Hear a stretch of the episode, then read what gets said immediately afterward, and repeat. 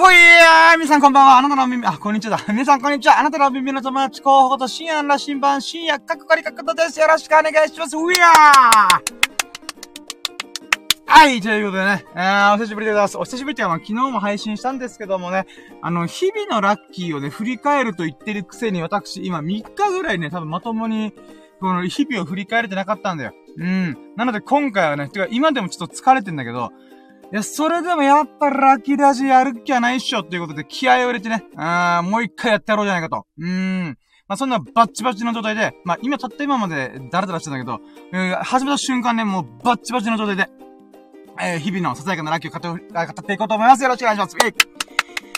で、現在の時刻が2022年の5月7日土曜日の17時31分、午後5時半でございますね。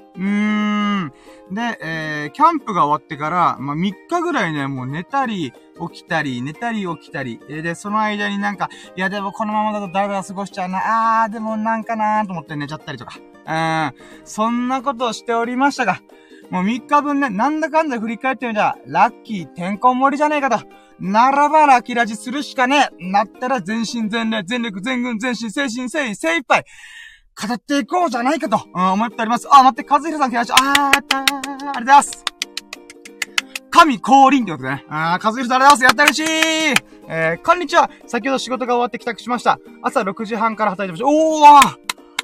和弘さんお疲れ様でございます。いやー、お仕事ほんとお疲れ様です。いや、すごいなー。だってもう、約12時間ぐらい。11時間か。うわー、ほんとお疲れ様です。いやー。いや、なんかね、今、和弘さんが来たことによって私ね、明日の予定がある意味決まりました。何かっていうと、海行ったら泳いだらってことでね。あ、そう、和弘さんにね、せっかくそう、この前、昨日のね、ラキラジ、YouTube ライブ配信と連動してるときは、まあまあ、4月3週目のね、ラッキーを振り返ってることでもうてんやわんやしてたんで、ちょっとちゃんとね、和弘さんとコミュニケーションできたのが申し訳なかったなと思って、そう、和弘さんとね、以前、まあ、お電話っていうかな、まあ、音声参加っていうのかな、コラボ配信っていうのかな、っていうのやらせてもらって、で、そこで水泳の話をいろいろ聞かせてもらったじゃないですか。で、立ち泳ぎっていうのはこういうことで、縦に平泳ぎするようなもんなんですよ、みたいなことを聞いて、なるほどと。で、海行きたいなーってずっと思ってて、せっかくだったら海で泳ぐこともまた、なんだろう、数年間、沖縄に住んでるくせに、数年ぐらいね、海で泳いでなかったんだよね。まあ、なので、まあ、もともと理由はいくつかあるけど、やっぱビッグエンド、ファットエンド、ワガマボディって、106キロの体重のやつがさ、海で泳ぐってなんかなーと思って、まあ、そういういろんなね、心のなんかね、バリケードみたいなのがあったんだけど、ダイエットが今、少しずつ成功してるので、もう、バリケードぶっちゃぶってって、新しいことやってやろうよ。なんか新しいことやってみよう。変化に富んだ日々を過ごそう。ワクワクの日々を過ごすぞ。ということで、いろいろやってた結果、ごめん、長かったけども、あれなんですよ。ゴーグル買いました。イェイ。100均でゴーグル買ってきました。で、今回はね、黒とピンクとブルー。その中からどれ選ぼうと思った時に、あ、クリアタイプか。透明バージョンもあった中で、やっぱブルーしようと思って。私のね、ラキラジとかよく青色使ってるんで、よっしゃ、青色のゴーグル買おうじゃないかと。で、100均で買ってきました。で、まあ僕はスキンヘッドなのでね、まあ水泳帽的なものはいらんよなと思って、まあとりあえず、ビーチでね、柵がある。なんだろう、こう、クラゲとか寄ってこないように、この防護ネットがある中で、あと砂浜だからね、なんか足がつく、パシャパシャできる場所からゆっくりとね、こう、久々に泳いでみようかなと思いました。なのでほんと、和弘さんのきっかけでね、やっぱ水泳というか、泳ぐってことをやってみようと思ったので、ね、また新しいことをチャレンジできるんで嬉しいなと思ってます。本当にありがとうございます。なのでね、まあ、一応ね、体力がキャンプでもう全力使いすぎて、マイナスまで復帰ってね、最近もさっきも言ったけども、うわ、眠ーとか疲れてるーとかあったんだけど、ここで和弘さんがね、こうコメントしてくれ、まあ、降臨してくれた。ラキラジの神々が降臨してくれた。そう。これ何度も言うけど、リスナーさんのことは私、神々と崇め立てますって言ってるんでね。やっぱ神降臨するってことはそういうおぼし飯なのでしょう。そういう巡り合わせなのでしょうと思うので、明日、まあ何時かは決まってないけどね、日曜日のまあそうね、サンセット。まあ梅雨時だからね、まあとりあえず雨が降ってもいいんだけど、寒いのがね、ちょっと危険だから、まあそうね、今日みたいなちょっと暖かい天気の時、時間を狙ってね、ちょっと海で泳いでこようかな。せっかく買ったゴーグルを使ってね。なので、またそのね、ラッキーを語っていこうと思いますね。その時も和弘さんにね、また来てくれたら、いや、泳いできましたよと。なんだ、今すぐ泳ぎに来たけど、今日はね、ちょっとまだ体力が万全じゃないんで、明日ね、日曜日のどっかの時間で泳ぎに行きたいと思います。なのでね、ビーチのね、オープンとクローズが確かね、朝の9時オープンで、夕方の7時、8時ぐらいに確かクローズだったんで、まあそれまでの間にちょっと泳いでいこうかなと思いました。ということで、和弘さん、本当にありがとうございました。はい、ということでね、じゃあ、本当和弘さんもね、本当ちょっとでもこう顔出してくれるというか、コメントしてくれることは私すげえ嬉しいから、もうその喜びのまま行ったろうやないかですか、行ったろうかと思います。やろうとも、準備はいいか。よーそろー深夜のラシンマンプレス、すだやかな日々のラッキーを語れるラジオ、略してラッキーラジオ、Here we go!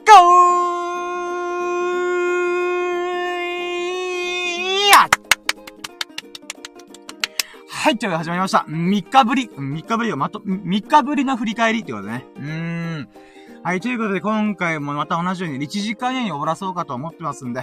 ただね、3日分のラッキーをね、まあなんだかんだでいっぱいあったんで、ちょっとね、オーバーするかもしれないけど、それでもね、なんとか1時間で圧縮を重ねて、なんとかテンションバカ高い状態でね、密度のある状態で、ラッキーを振り返っていこうと思います。よろしくお願いします。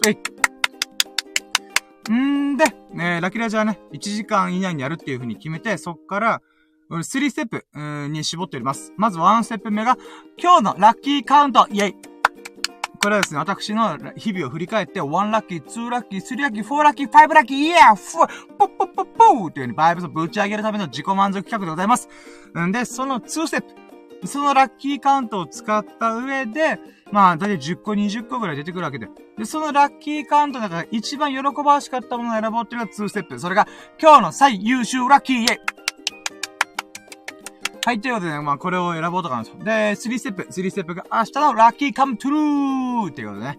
明日のラッキーを掴み取れってことでね。自分が喜ばしいもの、自分が嬉しいと思うもの、自分が満足できるもの、自分が気持ちいいと思うもの、心地よいと思うもの、そういったものをね、掴み取りに行くぞっていうことで、アクションを起こそう、行動を起こすんだっていうことをね、まあ、自分自身に葉っぱかけるために、このコーナーやってます。なので、この3本立てでいこうと思います。よろしくお願いします。で、今回はね、まあ、今日のラッキーカウントとか、今日の最優秀ラッキーとか言っておりますが、言うてね、まあ、3日間の記憶が私混濁しておりますんで、とりあえず思い出した順にラッキーカウントをパッってやっていこうと思います。よろしくお願いします。じゃあ行きましょうか。ね、今回3日分ぐらいのやつをね、ちょっと振り返っていくんで、ドタバタしてるんですけども。はい、じゃあ行きましょうか。じゃあまずは1ラッキー。1ラッキーは、体重が81.9 キロかな 81.5 キロぐらいかな待って、行きました。イェイまあ、イェイじゃねえんだけど、この前ね、79.6 キロ行ったぜイェイベイビーってことで思ったんだけども、やっぱキャンプをやったりとか、そこからタガが外れて、暴飲暴食に近い状態でね、いろいろご飯を食べちゃったりとか、24時間断食と16時間断食がなかなかね、うまくいってなくて、正直その結果ね、81.5 キロぐらいまで、バーンと戻りました。あ、人間って1日で 1.2 キロとか、2日3日で2キロぐらい太るんだーって思った。なんだけどね、こっからだよと思って。で、ちなみに、ね、今日また測ったら、80.5 キロまで下がってた。と思った。なんか、1キロぐらい痩せてるんですけど、と思ってびっくりした。まあ、そんなこともありながら、まあ、体重の増減が激しいんでございますが、痩せますよ、また私はね、5月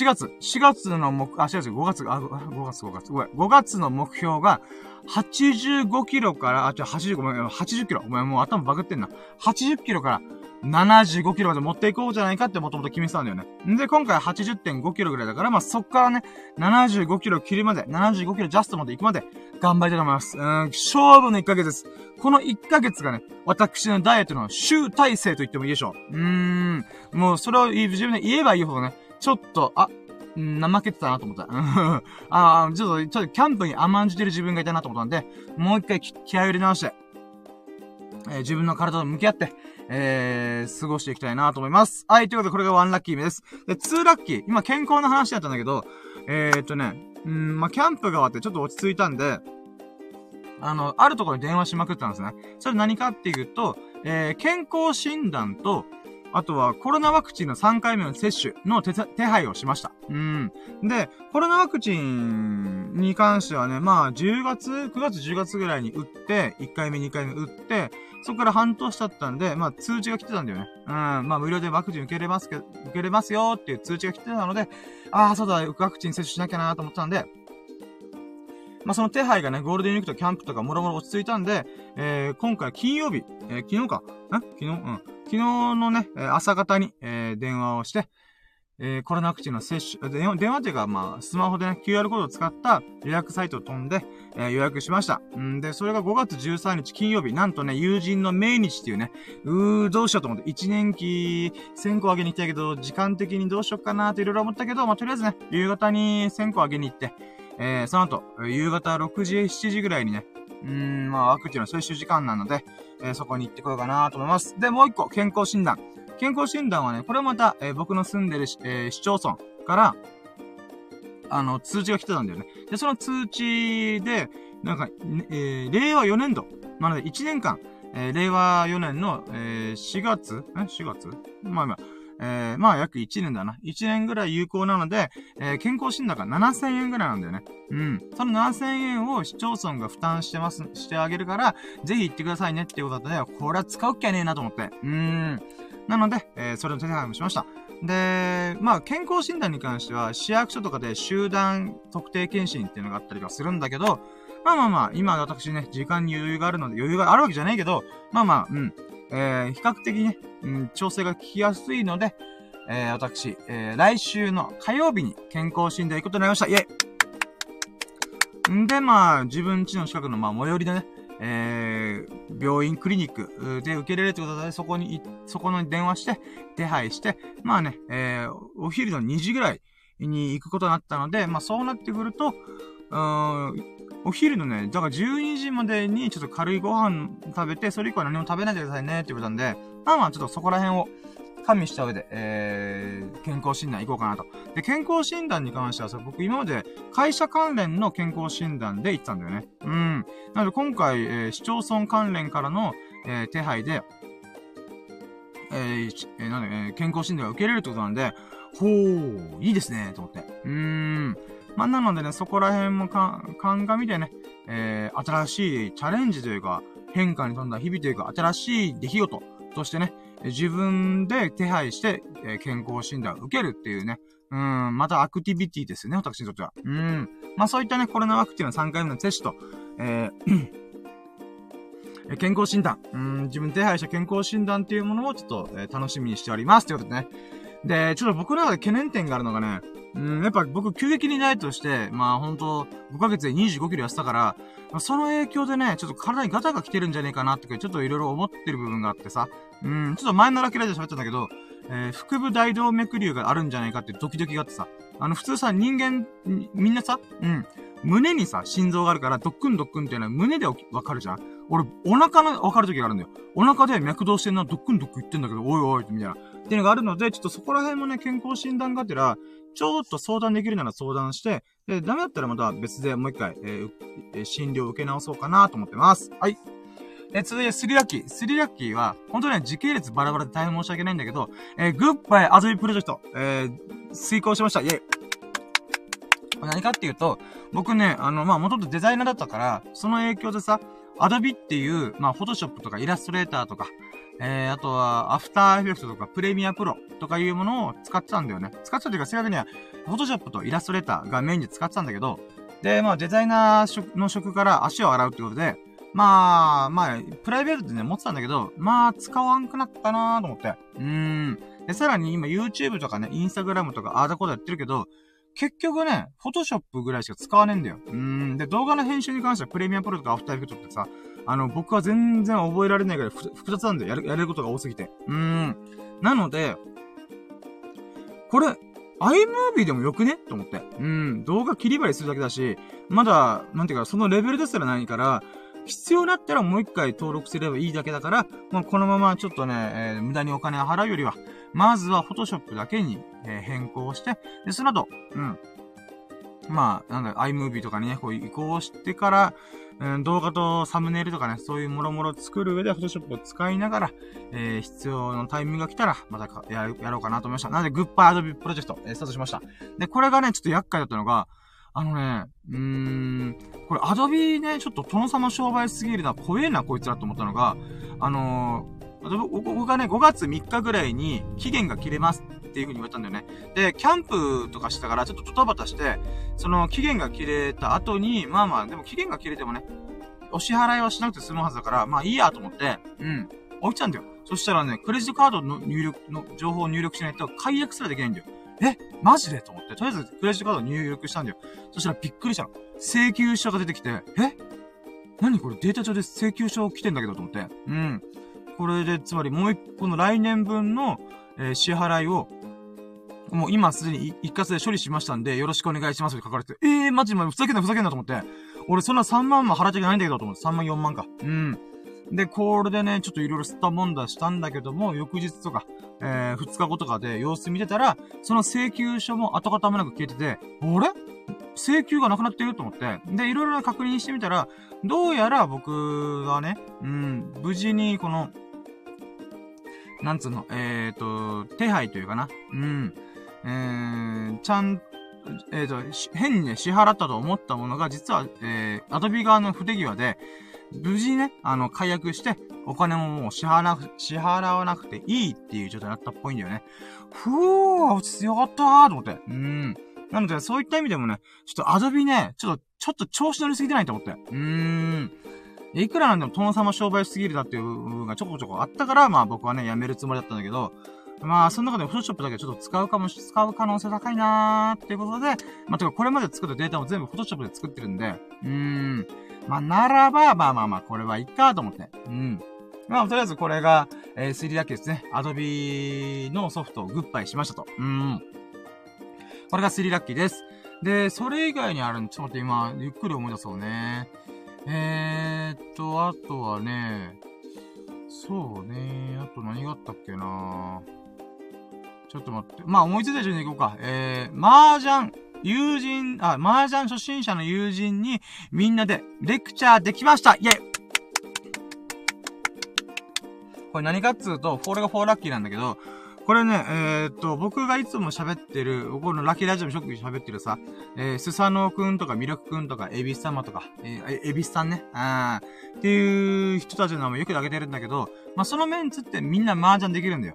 だから麻雀とかをね、ちょこちょこやったりとかしてるんだけども、今回ね、新しい友人というか、今までちょこちょこドライブとかで遊んだ友人がいるんだけど、その友人が、麻雀やってみるってことだったんで、レクチャーしながら、麻雀とはこういうもんだよっていうのをね、みんなで、こう、なんだろう、ああだこうだ言いながら、こうだよ、ああだよとか、やってたんだよね。で、なんかそれもさ、すごい、なんか感慨深いなと思って。なんでかっていうと、スサノーくんは麻雀できなかったんだよ、もともと。そのスサノーくんが麻雀のルールとかをある程度把握した上で、その友人にね、レクチャーしてるのが見て、おー、さすがですね、と思って。で、僕自身もね、かつての、この、麻雀教えてくれた人とか、あとはエビスさんね、エビスさんから、この、麻雀のもろもろをね、教えてもらったりとか、いろんな人にね、麻雀というものはこういうもんだよっていうのをね、教えてもらいながら、今はね、麻雀楽しむことができてるから、そういった意味ではね、なんて言うんだろうな。スサノーくんが、初心者の人に麻雀を教えてることも嬉しかったし、で、その友人もまた、結構いろいろね、乗り気で聞いてくれたりとか、覚えようとしてくれたりとかしてるのがとっても嬉しくて、で、そっからね、麻雀やってみたらね、まずはオープン麻雀。っていうのしたね。オープンマジャンっていうのは、みんなの手配を全部オープンにした状態で、俺はこれを切る。なんでかっていうと、こういう理由があるからこれを切る。とか、もしくはもうここは確率一緒だから、もう好みでこれを切る。とかね。そういったことを、やったりとかしたんだよね。で、そこからね、途中から、じゃあ、隠した状態でやろうか。とか、あと、エビスさんも仕事終わりに駆けつけてくれて、レクチャーしながら、やってたんだよね。そしたらね、なんとその友人が普通に勝ち上がるっていうね。マジかーと思って。点数、普通にね、僕らの点数吸い上げて、3万、4万点ぐらいで勝ち上がったから、いやー、ビギナーズラックって怖いと思って。その友人がさ、まあ、エビスさんが横で見ながら、ここだったらこれ待ってた方が、ちょっと、リャンピンも待ってた方がいいなーみたいな。でも、リャンピンなかなか来ないんだよなーみたいな。ってな時に、引くんだよね。積もるんだよ。これ引いちゃうのみたいな。とかもあったりとか。あとはスサノオくんがね、麻雀の中で国士無双を、天杯まで持っていくとかね。で、僕は僕でね、国士無双のリャンシャン店まで持ってったりとか、あとは小三元出したりとかした。小三元っていうのは大三元、小三元ってあるんだけど、まあ、白八中の、一個が足りてない状態。っていうもので、小三元初めて出しました。そういったことも嬉しかったね。小三元はね、僕人生で初めて出したから、おー、小三元だーと思って。まあ、ほんと大三元狙ったかったけど、まあ、それはね、間に合わなかったから、まあ、とりあえず小三元で上がれたってことはとっても嬉しかった。あとはね、そうね。なんかやっぱ、スサノオくんがね、麻雀最近やりたがってて、なんか、なんだろうな、僕としてはね、嬉しいもんで、僕は麻雀をね、なるべくだったらいつだってやりたいと思ってるから、一人でもね、なんか、いや、麻雀いいかなっていう人がいたら、麻雀できないから、そういった意味ではね、スサノオくんも麻雀を好きになってくれて、楽しんでくれてるっていうのがね、また嬉しいし、ありがたいなと、思ってますね。なのでね、今回の4ラッキーは、麻雀、初心者の友人に、みんなでレクチャーできたこと、っていうのが4ラッキーです。で、5ラッキー。5ラッキーは、その麻雀やる前に僕ちょっと取り組んでることがあって、で、その間ね、他の友人はビリヤードとかダーツしたんだけど、僕はね、遅れて参加したんだよ。で、何したかっていうと、ライブ配信しました。10回目のライブ配信かな。で、10回目のライブ配信で、今回取り組んだことはね、写真を、ちゃんと綺麗な状態で、見やすい状態で配置するっていうことと、あとはシーン別っていうことをやったんだよね。これはまあ何かっていうのはこれから説明するんだけど、僕はね、もともと、動画とかライブ配信とかするようになってから、一個だけマイルール決めてんだよ。それは、見てる人が気づかなくてもいいから、自分が新しいこととか、こうした方がいいなっていう改善とか、そういったものを必ず1個はぶち込むってことだったんだよ。まあ、これが複数入れる場合もあるんだけども、毎回の動画で、これをやろう、あれをやろうっていう風に、少しずつ、なんていうか、レベルアップしていく、っていうことを課題として、あとその楽しみとして取り組んでんだよね。で、今回のライブ配信では、まあ、YouTube 上で、ね、ライブ配信よくやってるんだけども、もと一人でわーって喋るだけだったんだけど、毎回ね、10回もさ、このことを繰り返したらさ、例えばテロップ入れてみるとか、タイトルとか入れてみたりとか、あとはね、コメント欄とかを表示してみたりとか、まあ、自分なりにね、1回ごとに、まあ、新しいことを取り組んでるわけだ。で、今回の、この、画像を乗っけて喋るってことだったんだよね。僕はね、こう、画像を乗っけて喋るとき、まず、YouTube ライブでやってる時っていうのは、4月3週目とか、4月2週目とかって言って、1週間の振り返りラッキーを喋ってんだよ。例えばこんなことあった、こんなことあった、13個ぐらいこんなことあったよ、みたいな。もう、印象に残ったラッキーを喋ってんだよ。で、印象に残ってるからこそ、写真撮ってんだよね、大体。例えば、みんなで、麻雀やったよ、とか、キャンプやってテント買ったよとか、そういったものを写真撮ってるんで、こういうラッキーを振り返る時に、せっかくだったら見てくれてる人が、どういうテントを買ったとか、例えばバスケットボール買ったらどんなバスケットボールを買ったのかとかいうのを、見てもらいながら、こう、わーわー喋っていきたいなと思ったんだよ。まあ、ある意味今のライブ配信もそうだよね。スタンドFMのラキラジで、私、ライブ配信の背景を、まあ、タイトルに紐づいたりとか、まあ、これが一番嬉しかったラッキーかもっていうことで、まあ、なんだろう、話の流れ上で、なんかみんなに想像してもらいたいために、今回だったら絶品油脂豆腐定食を食べたっていうラッキーを語るよ。あと他の諸々のラッキーも語るよとか、やってる中で、まあ、油脂豆腐定食って何みたいな。ってなったら、まあ、写真見てもらった方が早いわけじゃん。まあ、てかそういうことを YouTube ライブ配信側でもやってたわけだ。ということで、ね、まあ、これを今回、なんていうか、綺麗な写真に加工して、スライドをしながら、喋っておりました。で、もともとね、写真だけをパーンって乗っけてたんだけど、それね、僕の家の背景というか部屋の背景が、もうごちゃごちゃしてるから、埋もれてんだよね、写真が。これは見づらいなと思って、まあ、それを鑑みて、ちょっとポラロイド風なんか、チェキっていうのかな、ポラロイド風、チェキ風っていうかな、の枠を作って、で、そこに、写真を載っけるみたいな、ことをやってました。まあ、これを興味ある人はね、ぜひ YouTube の、プロフィール欄からね、YouTube のリンクに飛んでもらって、最近の、4月3週目のラッキーラジオ見てもらえば、あ、こういうことねっていうのがわかると思うんで、まあ、ぜひ見ていただけると幸いです。うん。で、もう一個が、シーン別で、やるっていうことをやってました。で、シーン別っていうのは、ちょっと待ってよ。あれなんだろう。ちょっと待ってよ。今なんか LINE が来たからちょっと待ってよ。あれなんだろう。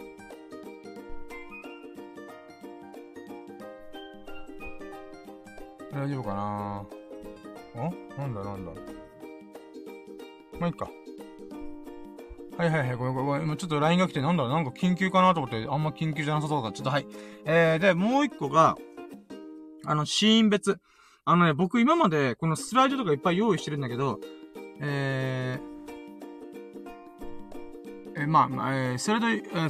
ライドとかね、いっぱいあったんだけど、それをさ、カチカチ、毎回、非表示、表示とかでやってたんだよね。うん。で、どうしてもそれでやらざるを得ないことはやるんだけど、もっとね、簡単にできる方法ないかなと思ったら、それが、シーン別の、組み替えができる。例えば、準備中。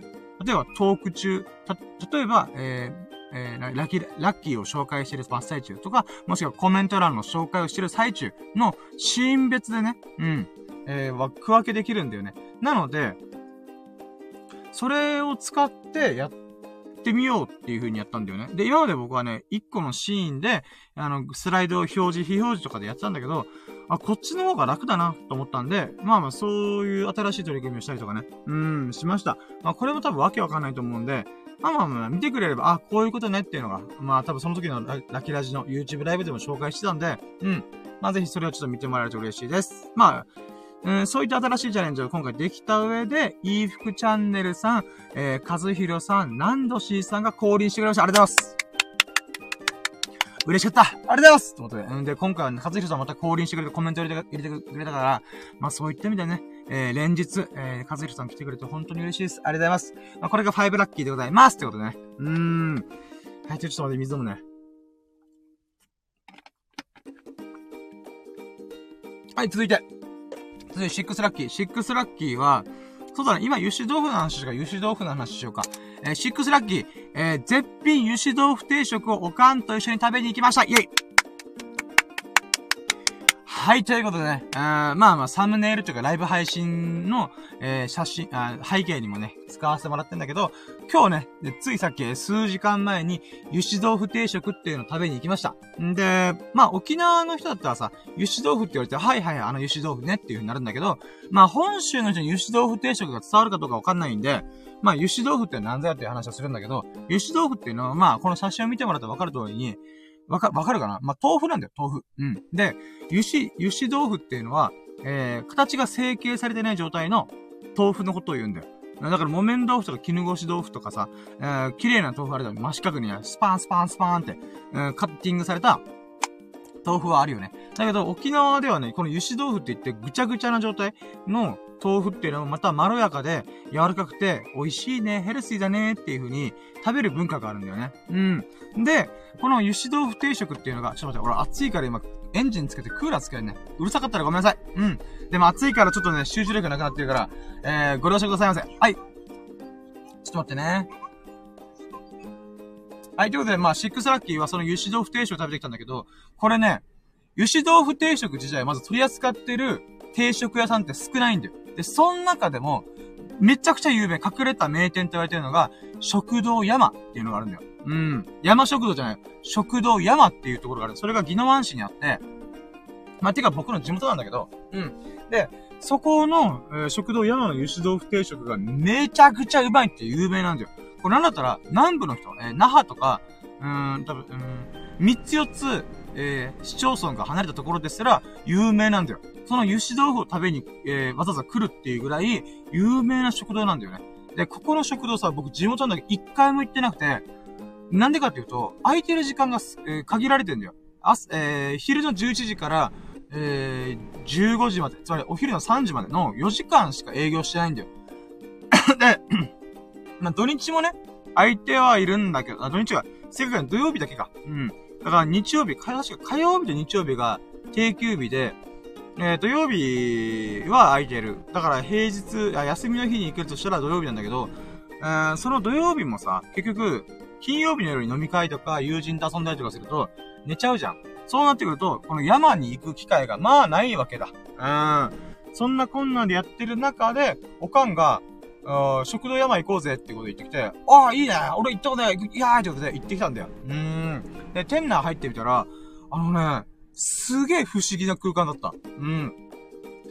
なんかね、ちょっとごめん、写真撮っていいのかわからなくてさ、この食堂山っていうのはさ、広告業界とか、この飲食店とか紹介する界隈ですごい有名なんだけども、紹介があんまりされないんだよ。なんでかっていうと、食堂山側が、断ってんだよ。この雑誌とか、この、冊子で、こちらの、食堂とかをね、紹介させてもらえませんかっていう、話をするんだけども、断られるんだって。だから、そういった意味でね、私、ちょっとヒヤヒヤしながらね、写真撮れないなーと思ったんだけど、それはこの内観がすごい面白いんだよ。何かっていうと、まず、スナックとかバーみたいなカウンターがあるんだよ。で、カウンターがありつつ、テーブル席もあったり、普通食堂みたいなテーブル席もありつつ、座敷もあるんだよ。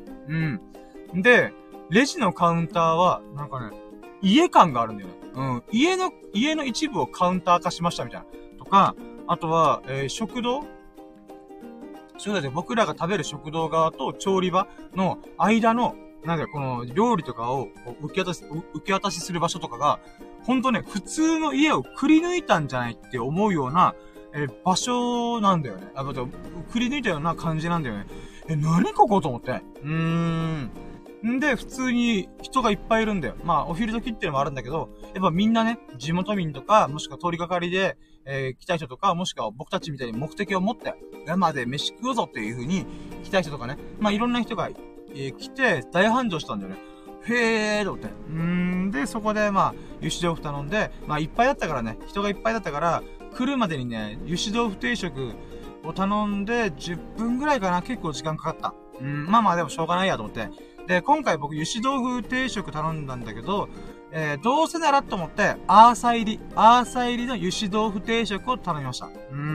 これね、油脂豆腐だけの、定食もあるんだけども、どうせならアーサ入りで食べてみようと思って、で、食べてみたんだよね。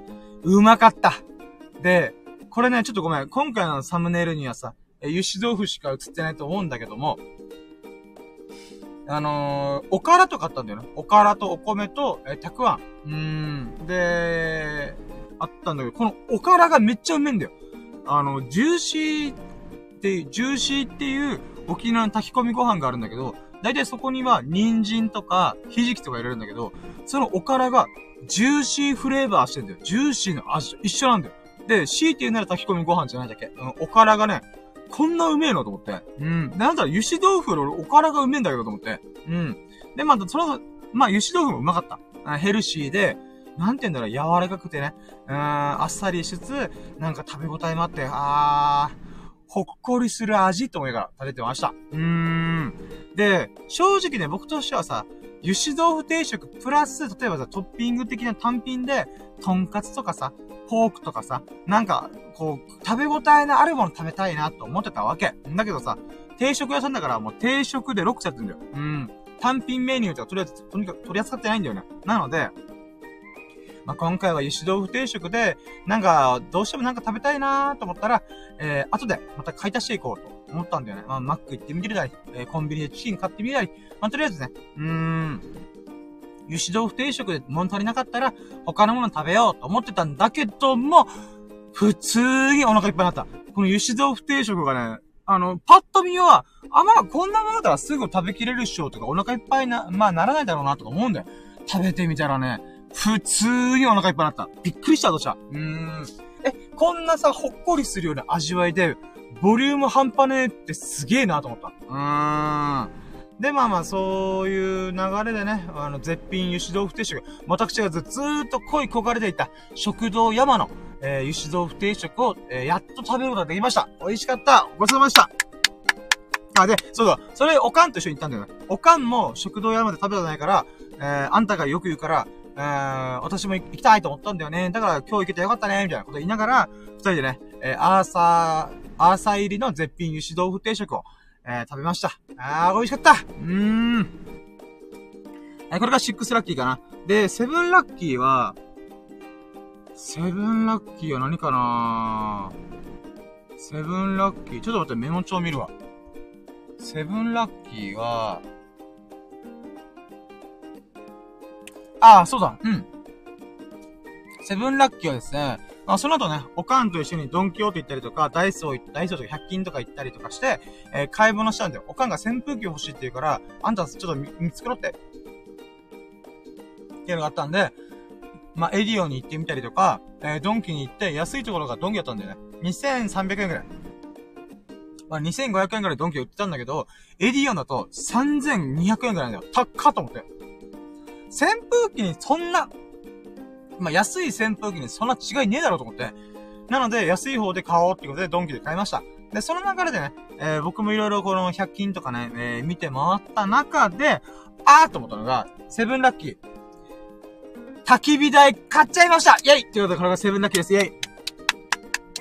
これ何かっつうと、今回僕キャンプで焚き火やったんだよね、初めて。で、焚き火セットを兄ちゃんから借りてたんだよね。で、兄ちゃんから借りた焚き火セットを使って、私はね、レインボーファイヤーをしてみたりとか、花火をしてみたりとか、満喫させてもらったんだよね。で、焚き火ってやっぱいいなーと思ったよ。なんかこの、薪がさ、パチパチっていう風に、こう、なんだろうな。すごい和むような音を響かせるわけ。で、あと色もね、なんかこうメラメラ燃えてる姿を見てさ、なんかぼーっとしたりとかさ、ほんとね、マイナスイオンが出てるんじゃないかと思うぐらい、なんか、なんだろうな、チルアウトできるわけ。まったりできるわけ。で、この焚き火セットを兄ちゃんに返却したら、もう私は焚き火しばらくできないなと思ったの。だけど、焚き火セット買おうかなと思ったんだけど、5、6000円いくんだよ、最低でも。ちゃんとしたものだったらね。5、6000円は高いなーと思って。で、下手にさ、安物買いすぎて、例えば1000円、2000円のやつ見つけて、やったーこれ買ってみたーって言って、失敗したら嫌じゃん。だから、どうしようかなーと思ってる中で、今回、100均のアウトドアコーナー行ったら、と思ったのが、この、ちっちゃいコンロみたいなのがあるんだよ。で、そのコンロが、焚き火台にもなりますよっていうのが550円で売ってたんだよ。安っと思って。で、550円だったら、たとえ失敗した買い物だったとしてもだ、なんだろうな。そんな痛手でもないので、これは買いだなと思って、で、ついでに、この、焚き火台兼コンロ、一人二人用のコンロ、と、あとは焚き火シートっていうのを買ったんだよね。これ何かっていうと、キャンプ場とかで焚き火やるときは、必ず焚き火シートを敷いてくださいっていうのがあるんだよ。何かっていうと、焚き火すると、下の芝生が燃えるというか、朽ちちゃうんだよ。熱、あまりにも熱すぎて、芝生が焼けちゃうんだよね。だから、せっかく芝生を養生しているにもかかわらず、キャンプ場が荒れちゃうからってことで、ちゃんと焚き火シート貼ってくださいねっていう話があるんだよ。で、そういった意味で私ね、焚き火をどこでもいつでもやりたいなと思ってるので、焚き火セット、550円の焚き火セットと、焚き火シートを購入して、もう、いつでもどこでも焚き火ができる状態になりました。だからね、これ、やっぱ100均だなーと思ったのが、組み上げるじゃん。組み上げたら、なんと、簡単にさ、この留め具が外れるんだよ。おいと思ったけど、550円ではしょうがないなと思って。留め具外れたとしてもまたくっつけられるんで、いいやと思って。とりあえず私はね、焚き火ができりゃいいから。そういうことでね、今回安いし、このちょっとね、この鉄板もチャッチいんだよ。でも550円だから、いいやと思って。そういうすったもんだをしながら、今回自分のマイ焚き火セットを購入することができたことはとっても嬉しいです。イェイ！なのでね、このゴールデンウィーク最終日、明日とか明後日とかでね、また焚き火やろうかなと思って。わかんないけどね。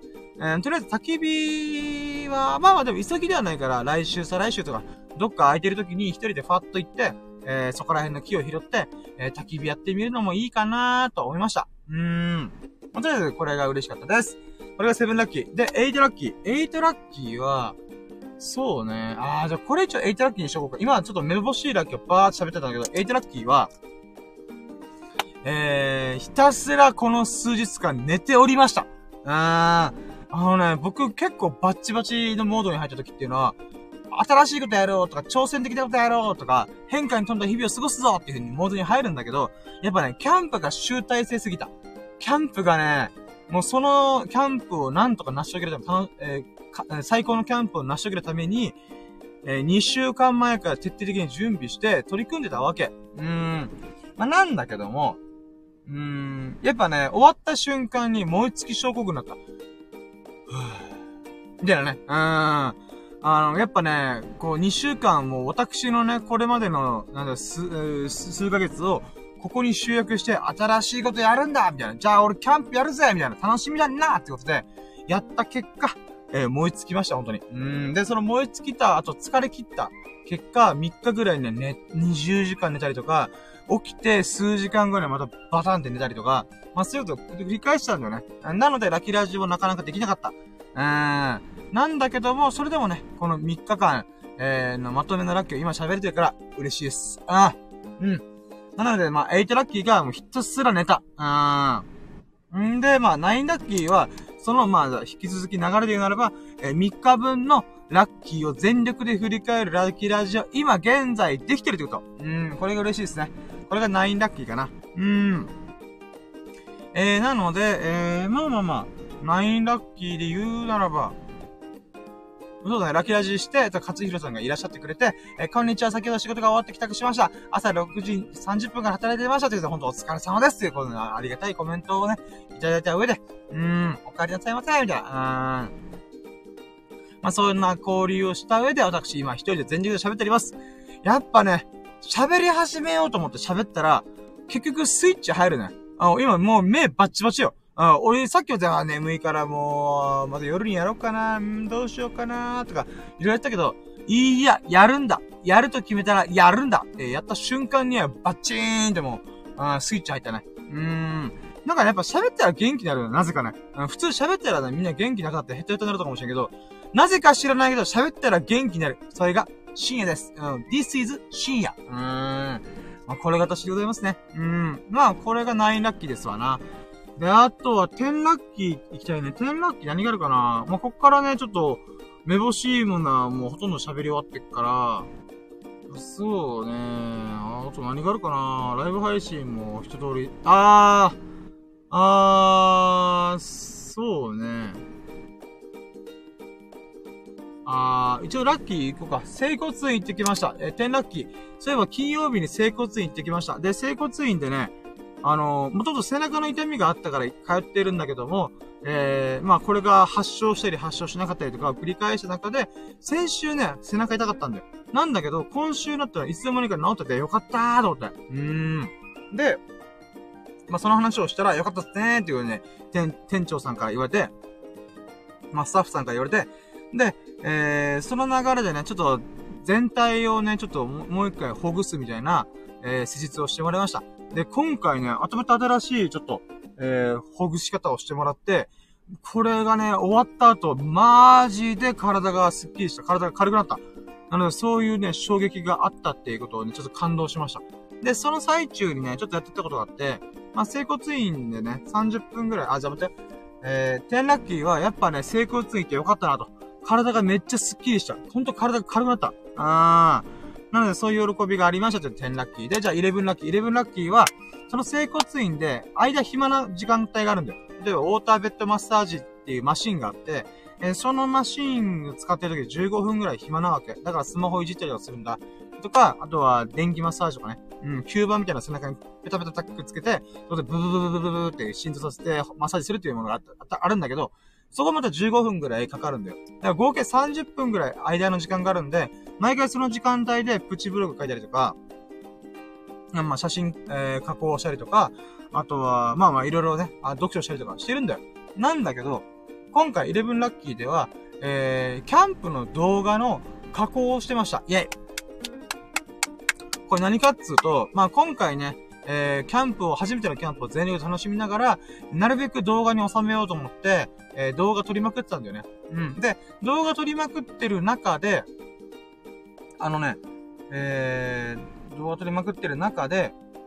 こう、色がね、ちょっと暗いんだよ。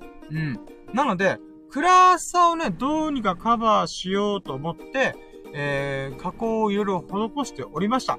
まあそういったね、新しい取り組みをいろいろできたってことが、ごめん、今ちょっと適当なこと言ってた。色調補正。色を明るくしたりとか、鮮やかにしてみたりとかして、少しでもね、見栄えがいい状態で、動画の編集に入りたいなと思ってたわけ。で、まあ、その編集がね、結構時間かかったんだよ。なんでかっていうと、僕の編集はパパパって終わるんだけど、この、iPhone のアプリ自体の処理機能が追いついてないから、結構ね、時間かかったりとかしたんだけども、まあ、大量の動画があったんで、一個一個やってって、ほとんど今回使おうと思ってる動画、を、まあ、綺麗な状態に、なるべく綺麗な状態に持っていくことができましたと。で、ただね、これ、聞き直してみたんだよね。見直してみたら、やっぱ風の音が激しかったんだよ。ボバババババってなる。まあ、その時ね、キャンプ中で風が強かったから、まあ、しょうがねえっちゃしょうがねえんだけども、まあ、ちょっと聞き苦しいっていう部分もちょっとあるので、悩ましいなぁ。これカットできるかなぁ。編集とかでどうにかできるかなぁっていう不安があるけど、多分できないはず。まあ、それはもうそれでしょうがないんだけども、次回ね、こういうアウトドアでね、動画撮るときは、ちゃんとマイク使ってみようとか、まあちょっとね、いろいろ、思うところがありました。だけどね、とりあえず、こっからだよ。これからキャンプなんていっぱいするから、こっからということも改めて思ってね、動画の編集を少しずつ進めておりますってことで。で、12ラッキーは、そのキャンプの話なんだけど、キャンプで本当に大量の動画とか写真とかを、撮れたんで、まあ、友人とのね、思い出として LINE グループの中にアルバムとして組み込んだりとか、あとは、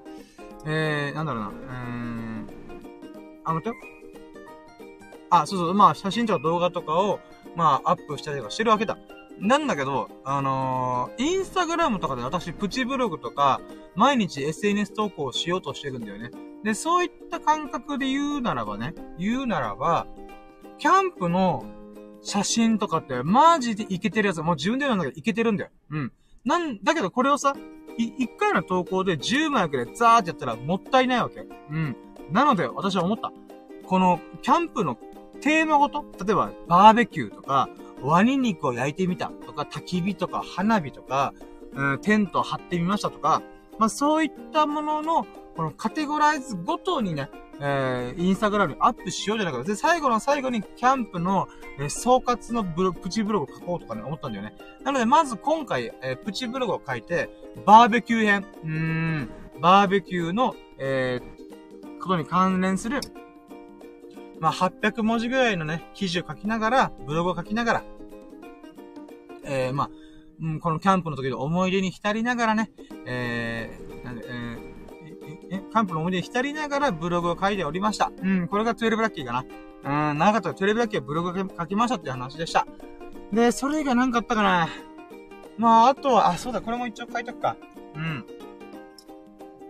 まあ、これはね、ちょっとささやかなんだけど、兄ちゃんのキャンプ道具を少しずつ片付け始めました。これ何かっていうと、兄ちゃんのキャンプ道具やっぱ雨とか風で汚れてたんで、それをね、ちゃんと乾かしたりとかいろいろやろうって思ってたんだけども、やっぱ梅雨だからなかなか乾かないわけ。あとね、結局、なんていうか、乾かそうと思っても雨降ったりとかするから、なかなか難しいなーと思ったんだけども、とりあえずできるものから少しずつ取り組もうってことで、やっておりました。まあ、これが13ラッキーだね。で、あとね、14ラッキーは、私、光り輝く黄金の日課、ゴールデンルーティーンじゃなくて、例えば読書するとか、お経を読むとか、皿洗いするとか、洗濯物をするとか、まあ、ラキラジするとか、そういう風にね、日々、なるべくこれをやろうっていう黄金の日課があるわけだ。で、最近ね、やっぱキャンプの影響って、キャンプの前後ぐらいから、ちょっとね、足元がおぼついてるな、つまりゴールデンルーティーンなかなかこなせなかったんだよね。なので、この3日間は少しずつゴールデンルーティーンをこなしながら、日々を過ごしておりました。これが14ラッキー。よっしゃ、はい、ここまで来た。じゃあ、15ラッキー一回締めようかな。15ラッキー何があるかな15ラッキーはね、何があるかな。ライブ配信の話もしたし、動画の編集も少しずつ始めてるって話もしたし、何があるかな。あとはね、何があるかな。ちょっとなんかあと1個ぐらいありそうな気がするけど、なかなか出てこないね。なんだろう。友人とたまたま会ったわけでもないし。なんだろう。なんかねえかな。アドビの話もしたしね。あれなんかあと1個あった気がするけどな。おかんにね、おごってもらったとかいろいろあった。それも嬉しかったな。何があるかな。ちょっと待ってね。あと何があったかな。ちょっと待ってよ。あと1個。ちょっ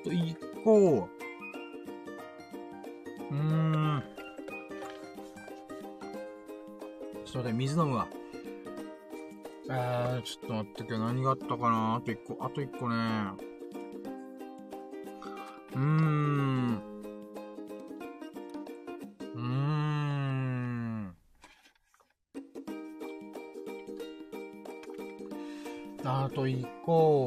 と1個。なんかなかったかな。読者もしたけどね、そんな面白い記事じゃなかったんだよね、今回は。何があるかな。ご飯系違うな。油脂豆腐の話もしたし、ラキラジの話もしたと。あと1個。絞り出せー。何があったかな。ブログの話もしたよな。なんだろう。わからへん。なんだろう。ちょっと待ってよ。なんだろうなぁ。あと一個なんかある気がする。ちょっと待ってよ。ダラダラしちゃって申し訳ない。待ってよ。あと一個なんかある気がするけどなぁ。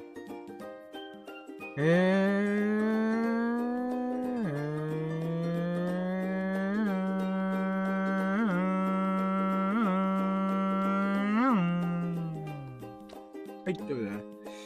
何があったかな。新しいことチャレンジしたいんだけどな。新しいことなんかねえかな。新しいことね。ちょっと待ってよ。何があるかな。ちょっと待ってよ。あと1個。違うな。なんかね、こう、ドキッとするような。なんだろう。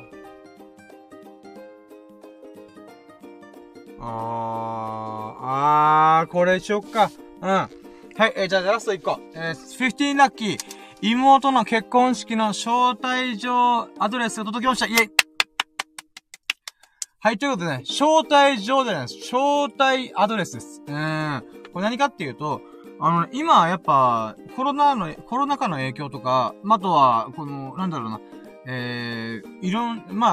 遠隔で過ごしてる人たちを、こう、呼ぶためにさ、招待状サイトみたいなのがあるらしいんだよね。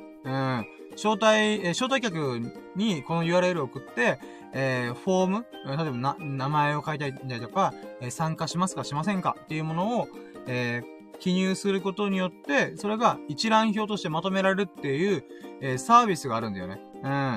で、これを送ってくれたんだよね。んで、結婚式改めておめでとうね、みたいな。そんな、やりとりをしながら、妹からね、招待状アドレスが来ました。なのでね、ちゃんとね、今度私、ボンクラの兄貴でございますが、ちゃんと妹から結婚式の招待状というか、招待アドレスがいただきました。で、9月頃にね、結婚式があるので、ぜひね、お祝いしてあげたいなと思うので、もちろんね、妹の結婚式で行かないってわけにはいかないので、で、あと自分自身も祝いたいしね。なのでね、やっぱ少しずつ、あと4ヶ月ぐらいか。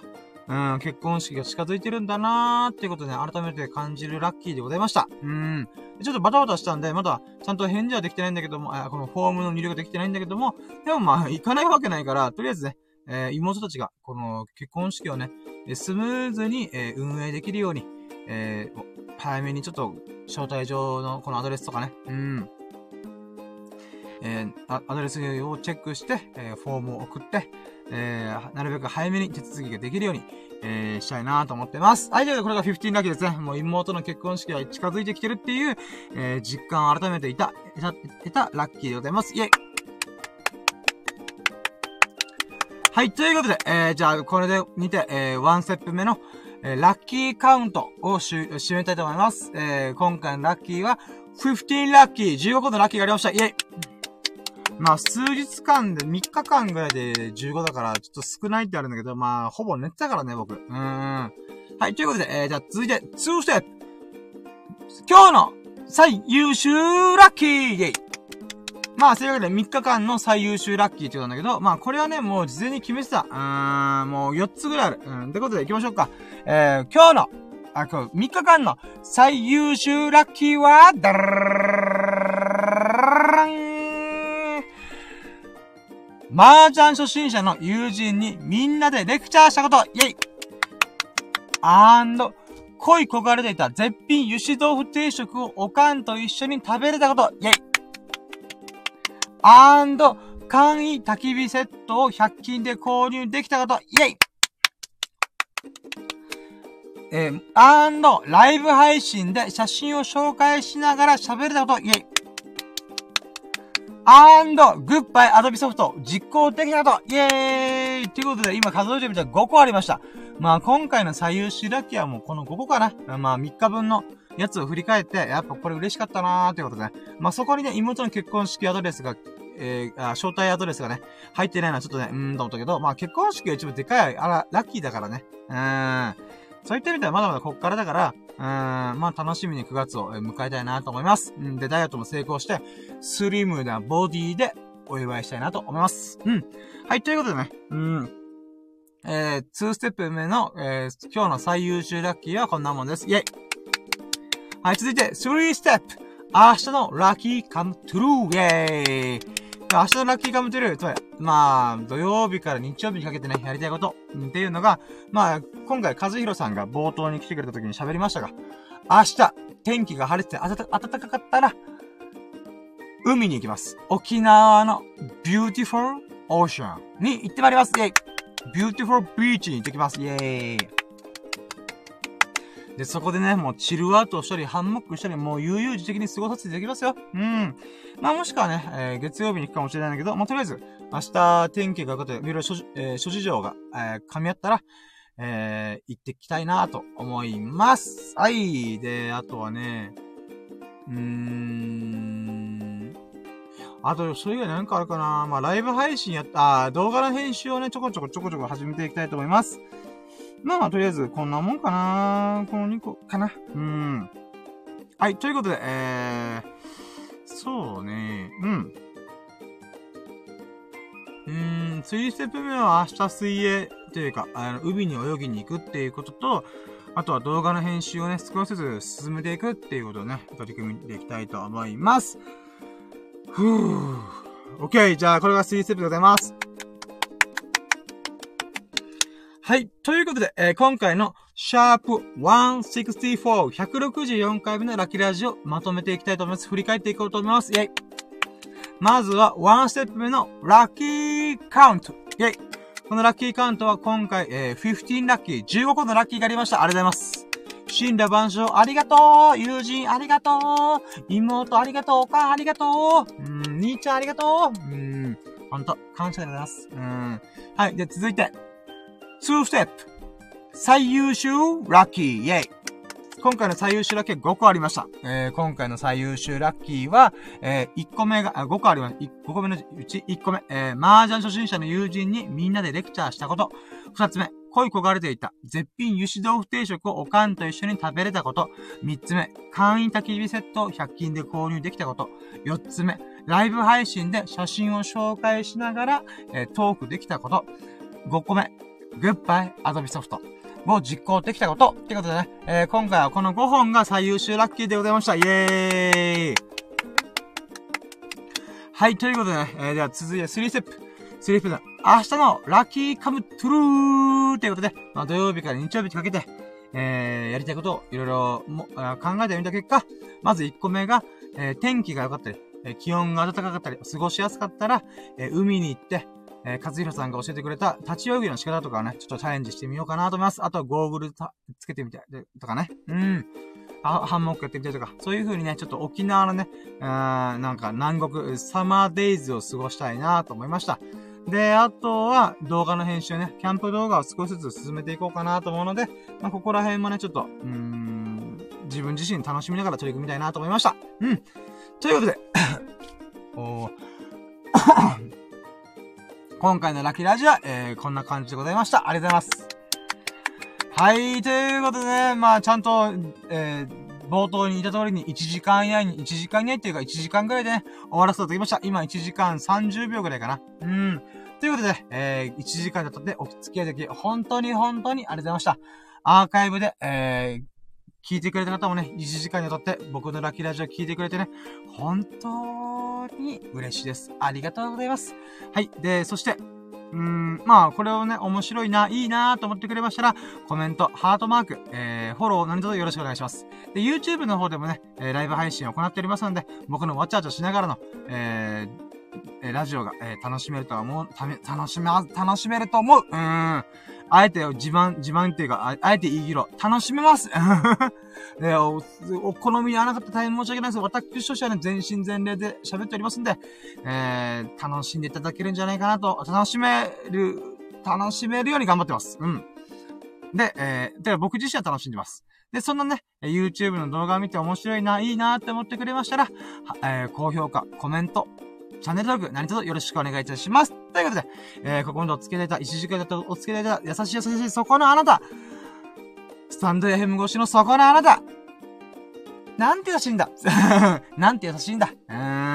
そんな優しいあなたが、ほがらかな日々と、幸多き日々を過ごすことを心の底から祈っております。Thank you for listening. Have a nice day. Yeah!